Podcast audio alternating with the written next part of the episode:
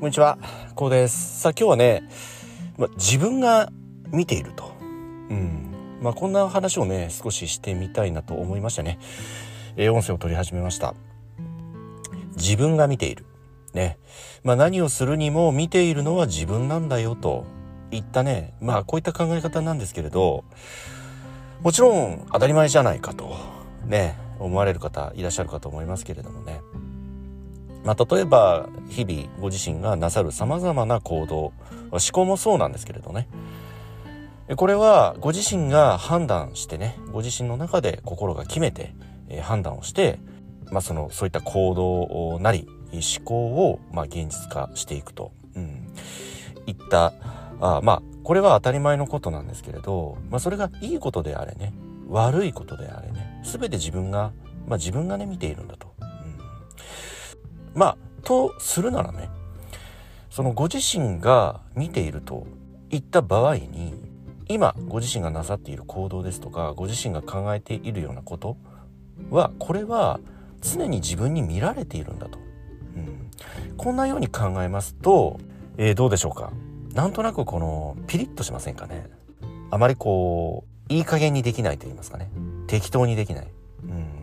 まあまるでね、学校ですと新入生ですよね。えー、そして、えー、まあ職場ですと新入社員ですとかね、えー、こういった新人にものを教える。こんな感覚になりませんかね。うん、そのご自身がなさっている行動ですとかご自身が考えているような、まあ、思考ですよね、うん、こういったことがまあ別の言い方をすればね誰に話しても恥ずかしくない行動思考を取れているかといったまあこんな言い方もできるわけですよね。うん、そのどこに出ても恥ずかしくない。どこに出しても恥ずかしくない行動思考こういったことを日々意識しながら注意しながらあ日々ね過ごしているかあそういった行動に興じているか。えこういったところがねまあ僕はねとても大切な考え方だとねまあ考えております。さてどうでしょう？皆様ね。ご自身のまあ日々行っているまあ趣味でもお仕事でも何でも結構なんですけれどね。それこそもっと細かいことを言えば朝起きる時間であったりね。朝そして出勤前のルーティンってありますよね。髭を剃ったり歯を磨いたり女性ですとお化粧したりね、うん、髪の毛整えたりですとか。そういったことって結局のところ他人の目を気にするからするわけですよね。例えば毎日がね無人島で自分一人しか住んでいないんだと。だとするならおそらくどうでしょうまあほとんど全員の方が歯を磨いたりね髭を剃ったり髪の毛整えたりお化粧したりってしますかねまあおそらくしないですよね。うん。それは人の目がないからですよね。まあそれはあくまで外見的な日々の、まあ、社会的生活を営む上でのまあ、行動ではあるんですけれどそれ以外のね例えば何らかの決断であったり、まあ、何らかの、まあ、思考を巡らす習慣であったりね。えそういったことっていうのはいいも悪いもまあもちろんある程度の尺度はあるにせよおそらくそういった行動とか思考といったものというのはいいとか悪いの計りと言いますかね。尺度というのはないと思うんですよね。うん、ですのでより一層そのご自身が客観的に今ご自身が取ろうとする行動ですとかご自身が起こそうとする思考考えというのを客観的に見つめてね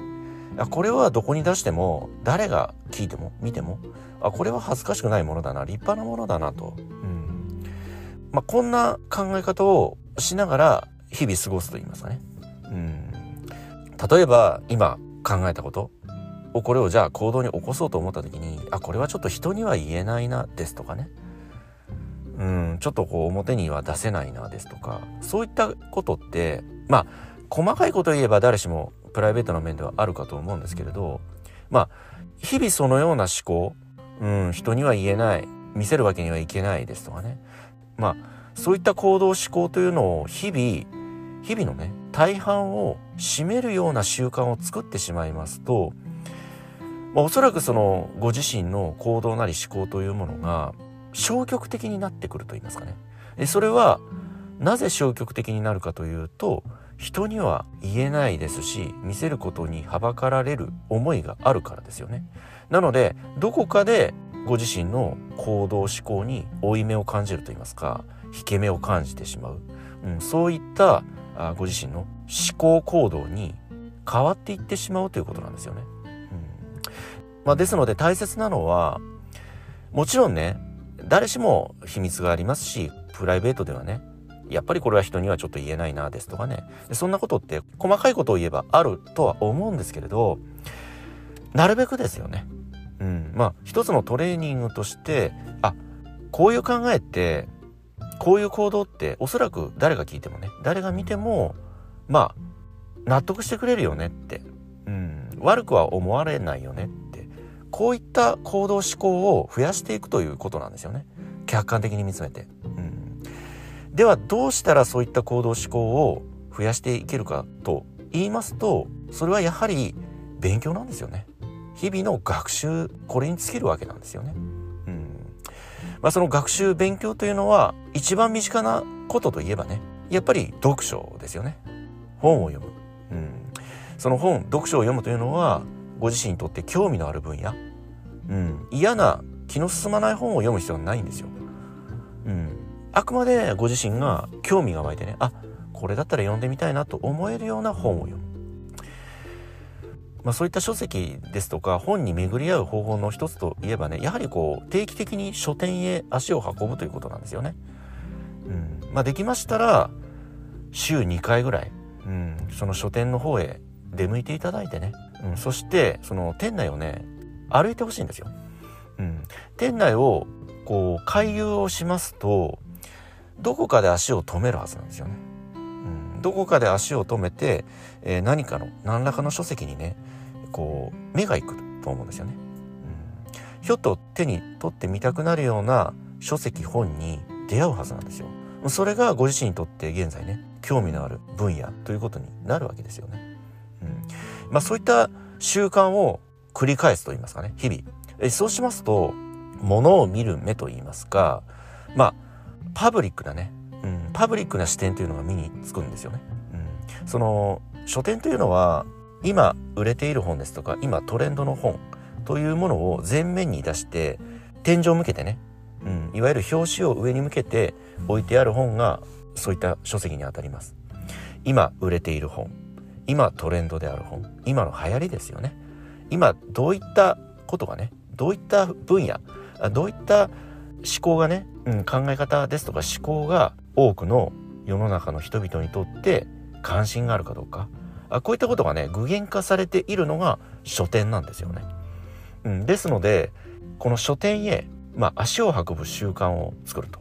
うん、こういったとこから始められるととても入り口としては入りやすいし分かりやすいとこんな風に考えるんですよね。うん、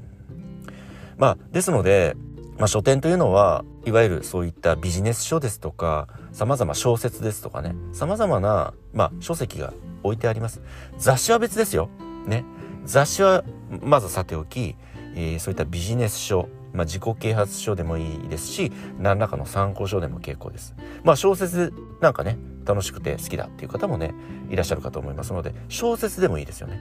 うん、そういったコーナーをぐるぐると歩いていただくんですよね。でそうしますと必ずご自身にとってね気になる分野の書籍というものがね見つかるはずです。えそういったとこからまず始めてみる。うんそうすることで